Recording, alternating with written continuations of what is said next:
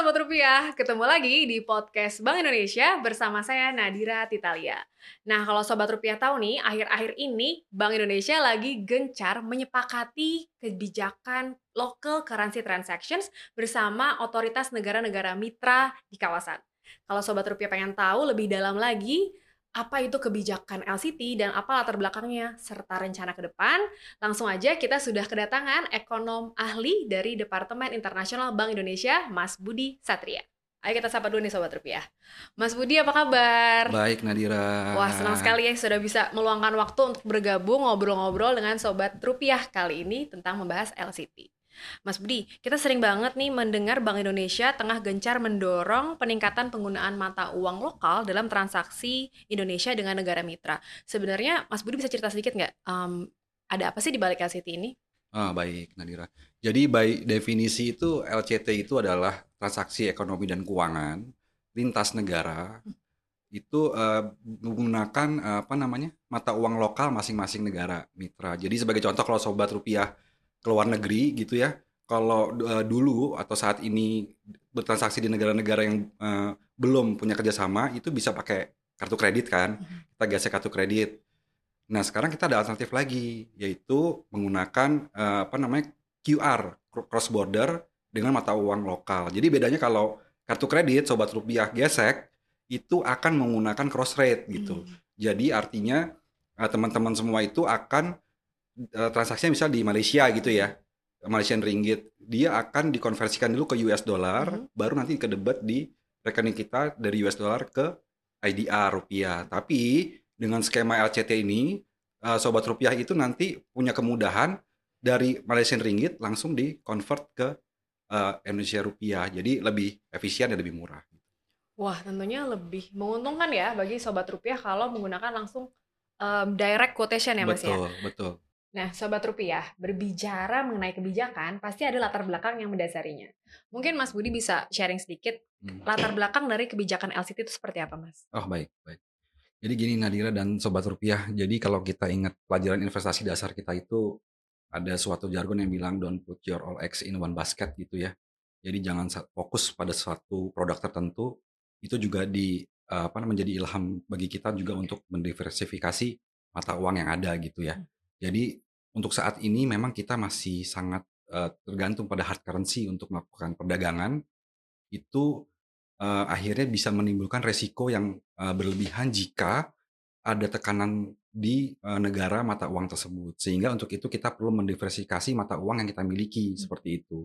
Di sisi yang lain juga kita melihat uh, kesamaan kepentingan dengan negara-negara lain yang merasakan hal yang sama sehingga timbullah suatu kerjasama LCT tersebut untuk apa namanya menjaga kestabilan masing-masing uh, negara. Jadi seperti itu. Nah, itu salah satu nih Sobat Rupiah, keuntungan dari penggunaan LCT. Mungkin Mas Budi bisa share lagi nggak keuntungan lain apa sih yang um, hmm. bisa dirasakan dari uh, penggunaan LCT itu sendiri? Oke, okay. baik. Jadi buat Sobat-Sobat Rupiah itu, jadi kalau manfaat LCT itu banyak gitu ya. Tapi saya coba rangkum ke tiga besaran aja nih, Nadira dan Sobat-Sobat Rupiah. Jadi yang pertama ya, itu lebih efisien uh, karena tadi sudah disebutkan bahwa LCT ini skemanya adalah direct quotation, jadi nggak ada cross rate sehingga akan lebih murah.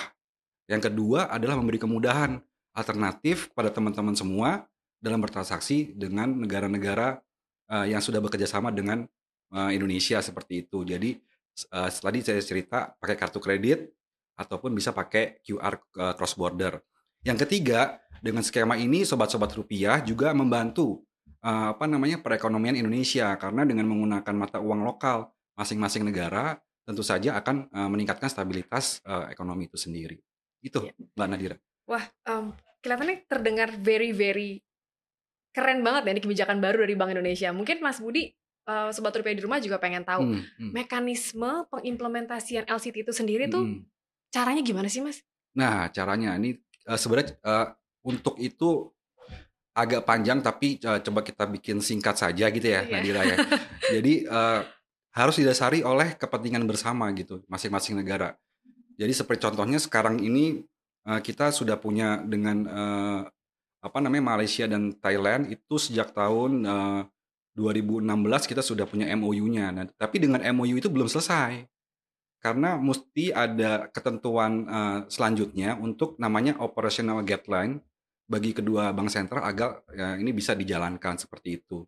Jadi baru pada tahun 2018 lah kita sudah apa namanya punya kerjasama seperti itu. Nanti dengan adanya apa namanya op operational guideline tersebut juga uh, Bank Indonesia dan Bank Sentral Negara Mitra akan menunjuk masing-masing bank ACCD, Nadira. Ya. Jadi nantinya tuh nggak semua bank bisa uh, apa namanya melakukan uh, eh, LCT ini. Jadi ada uh, beberapa bank yang ditunjuk oleh masing-masing bank sentral seperti itu. Jadi nantinya kalau sudah selesai itu semua, nanti pengusaha-pengusaha Indonesia maupun pengusaha-pengusaha di luar negeri kalau kita mau impor segala macam kita nggak perlu bayar lagi pakai USD, hmm. tapi kita bisa bayar pakai rupiah ataupun pakai uh, mata uang negara mitra. Jadi kayak gitu. Nah, um, sobat rupiah tadi Mas Budi tuh mention kalau awalnya tuh harus didasarkan kepentingan bersama. Ber berarti um, kalau saya tangkap ada perbedaan ya Mas ya antara perjanjian LCT antara negara mitra satu dengan negara mitra yang lainnya atau seperti apa Mas? Ah, kalau itu iya. Jadi LCT itu kan sebenarnya sifatnya luas ya. Jadi LCT itu kalau kita lihat semua transaksi ekonomi dan keuangan. Jadi nggak uh, berbeda dengan dulu kita dengar mungkin LCS ya, Nadira ya. Kalau LCS itu hanya untuk uh, uh, trade, mm-hmm. uh, perdagangan dan untuk direct investment seperti itu. Tapi dengan skema LCT itu semua transaksi ekonomi dan keuangan bisa menggunakan mata uang uh, lokal seperti itu. Jadi kalau kita lihat ilmu ekonomi itu di balance of payment tuh semua unsur di balance of payment kayak current account, capital account, financial account semua bisa menggunakan LCT. Nah tapi tapi ada tapinya nih. Jadi nggak uh, semua negara itu mempunyai apa namanya infrastruktur yang sama gitu. Iya. Jadi yeah. kita harus menyesuaikan uh, apa namanya kesiapan kedua negara gitu. Jadi untuk negara A, B, C mungkin uh, skema LCT-nya frameworknya tetap LCT Nadira. Tapi untuk cakupannya itu nanti tergantung dari kesiapan masing-masing negara. Gitu. Kalau so far nih Mas Budi, udah berapa negara sih yang bekerja sama hmm. dengan Bank Indonesia dan ada alasan khusus nggak kenapa Bank hmm. Indonesia milih negara-negara tersebut, okay. Mas? Oke. Okay. Jadi sampai saat ini ya ada enam negara yang telah memiliki oh. kerjasama dengan Bank Indonesia. Itu dalam bentuk MOU. Eh, ada Malaysia, Thailand, uh, Jepang, Cina, terus kemudian uh, Singapura dan Korea Selatan. Itu MOU. Namun yang untuk implementasi untuk LCT uh, ada empat negara Malaysia, uh, Thailand, uh, Jepang dan China. Untuk si uh, Singapura dan Korea Selatan itu masih uh, finalisasi. Nanti tanggal 17 November itu Singapura akan uh, ada selebrasi fintech oh. festival di sana. Kita juga selain untuk QR cross border yang akan di launching tanggal 17 November itu juga akan di launching uh, tentang uh, operational guideline BI dan MAS uh, Bank Sentral dari Singapura. Jadi diharapkan nanti kuartal 1 kita sudah bisa menggunakan LCT di Singapura. Di Korea juga diharapkan tahun depan sudah bisa uh, implementasi juga. Wah, 17 November di Singapura Fintech Festival, Mas. Wah, yeah. tuh keren banget kalau Sobat Rupiah tahu tuh is the one of the biggest fintech festival in the region. Jadi, salut buat Bank Indonesia.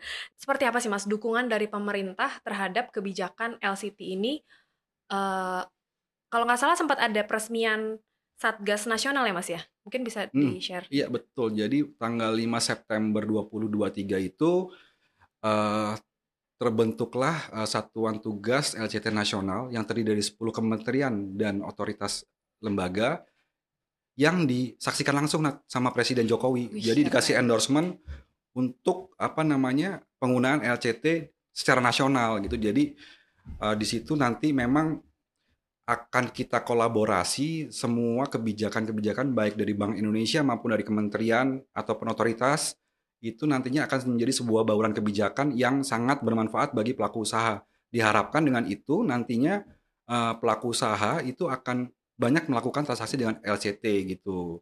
Nah itu bentuk konkretnya udah ada nih Nadira nih, Wah, udah ada. Jadi uh, bersama dengan Kementerian Keuangan dalam hal ini Bea Cukai uh -huh. itu sudah ada insentif bagi uh, eksportir apa pun importir. Jadi mereka itu memberikan insentif berupa pengurangan 5% dari red line. Jadi barang yang masuk ke Indonesia dengan skema LCT itu uh, resiko masuk ke red line bea cukai itu berkurang sebesar 5%. Tentu saja ini masih awal. kita harapkan nanti ke depan akan banyak lagi kebijakan-kebijakan yang memberikan insentif bagi pelaku usaha untuk menggunakan LCT. Wah, Sobat Rupiah, berarti LCT ini salah satu kebijakan Bank Indonesia yang dapat dirasakan secara dekat dan langsung oleh teman-teman yang menggunakan, yang melakukan transaksi terhadap um, counterpart di luar negeri. Wah, salut nih buat Bank Indonesia. Nah, uh, Mas Budi, mungkin Yes. bisa cerita sedikit ya, kalau di, kita kan baru selesai uh, chairmanship Indonesia ASEAN 2023. Sebenarnya gimana sih Mas perkembangan inisiatif LCT itu di ASEAN sendiri? Oh, baik. Jadi eh, tahun 23 tahun ini tuh Indonesia sebagai ketua di ASEAN itu berhasil ya untuk mengangkat LCT bersama dengan RPC itu sebagai eh, prioritas agenda gitu di di di ASEAN di dalam pilar di recovery dan rebuilding.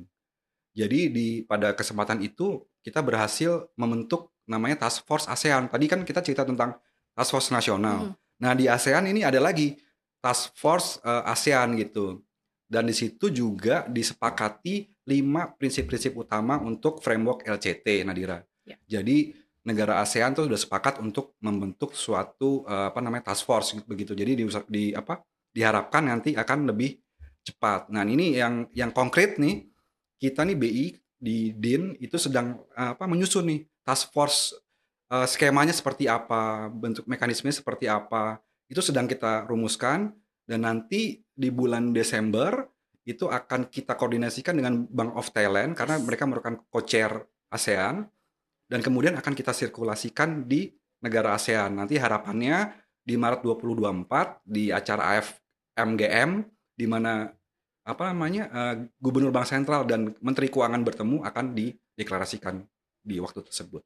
Nah, Gitu. jadi keren banget nih Mas. Jadi inisiasi yang kita bawa di Chairmanship Indonesia ASEAN 2023 akan dilanjutkan dan tetap akan di-highlight di Chairmanship-nya Thailand Mas ya di Betul. 2024 ya. Ya, Nah, mungkin Sobat Rupiah pengen tahu eh, Mas Budi bisa cerita sedikit rencana ke depan nih untuk pengembangan LCT ini akan seperti apa Mas? Oh ya, baik. Jadi eh, kita nih LCT ini sangat sangat kita harapkan ini Nadira nih untuk menjaga stabilitas ekonomi nasional terutama ya maupun di kawasan. Jadi ke depan itu mem- memang kita akan terus memperluas baik cakupan kerjasamanya maupun negara ininya, negara yang eh, mitra kita gitu. Nah kita punya ini apa namanya, punya eh, jargon gitu, namanya akses. Jadi kita kalau untuk memperluas itu pakai eh, akses. Akses itu akselerasi, eh, stabilitas, efisiensi, dan sinergi. Jadi kalau akses itu kita akan fokus bagaimana kerjasama itu akan mengakselerasi pertumbuhan ekonomi nasional kita di Indonesia. Terus yang kedua stabilitas, kita juga mem- mengkonsiderasi atau mem- memasukkan ke dalam eh, perjanjian kita itu menjaga stabilitas nilai tukar rupiah terhadap mata uang yang lain, efisiensi memberikan kemudahan bagi masyarakat yaitu dengan direct quotation yang murah eh, yang kompetitif untuk bertransaksi dan yang terakhir adalah sinergi. Jadi dengan adanya LCT ini merupakan showcasing, showcasing sinergi eh, antar negara di kawasan sehingga menimbulkan apa namanya persepsi positif gitu Oke. bagi masyarakat dan dunia bahwa kita mempunyai kerjasama yang baik. Mungkin itu, Nadira. Terima kasih banyak nih Mas Budi. Tentunya saya dan Sobat Rupiah nih gak sabar ya pengen tahu ada gebrakan apa lagi nih detailing dari kebijakan LCT. Nah Sobat Rupiah, itu tadi perbincangan kita dengan Mas Budi Satria mengenai update dari kebijakan terbaru Bank Indonesia yaitu Local Currency Transactions. Yaitu untuk mengurangi ketergantungan Indonesia terhadap mata uang tertentu sehingga perekonomian kita lebih berdaya tahan. Sobat Rupiah jangan lupa untuk ikutin terus seluruh kanal media sosial Bank Indonesia dan untuk tentunya mendapatkan info-info terkini dari kebijakan Bank Indonesia. Sampai jumpa.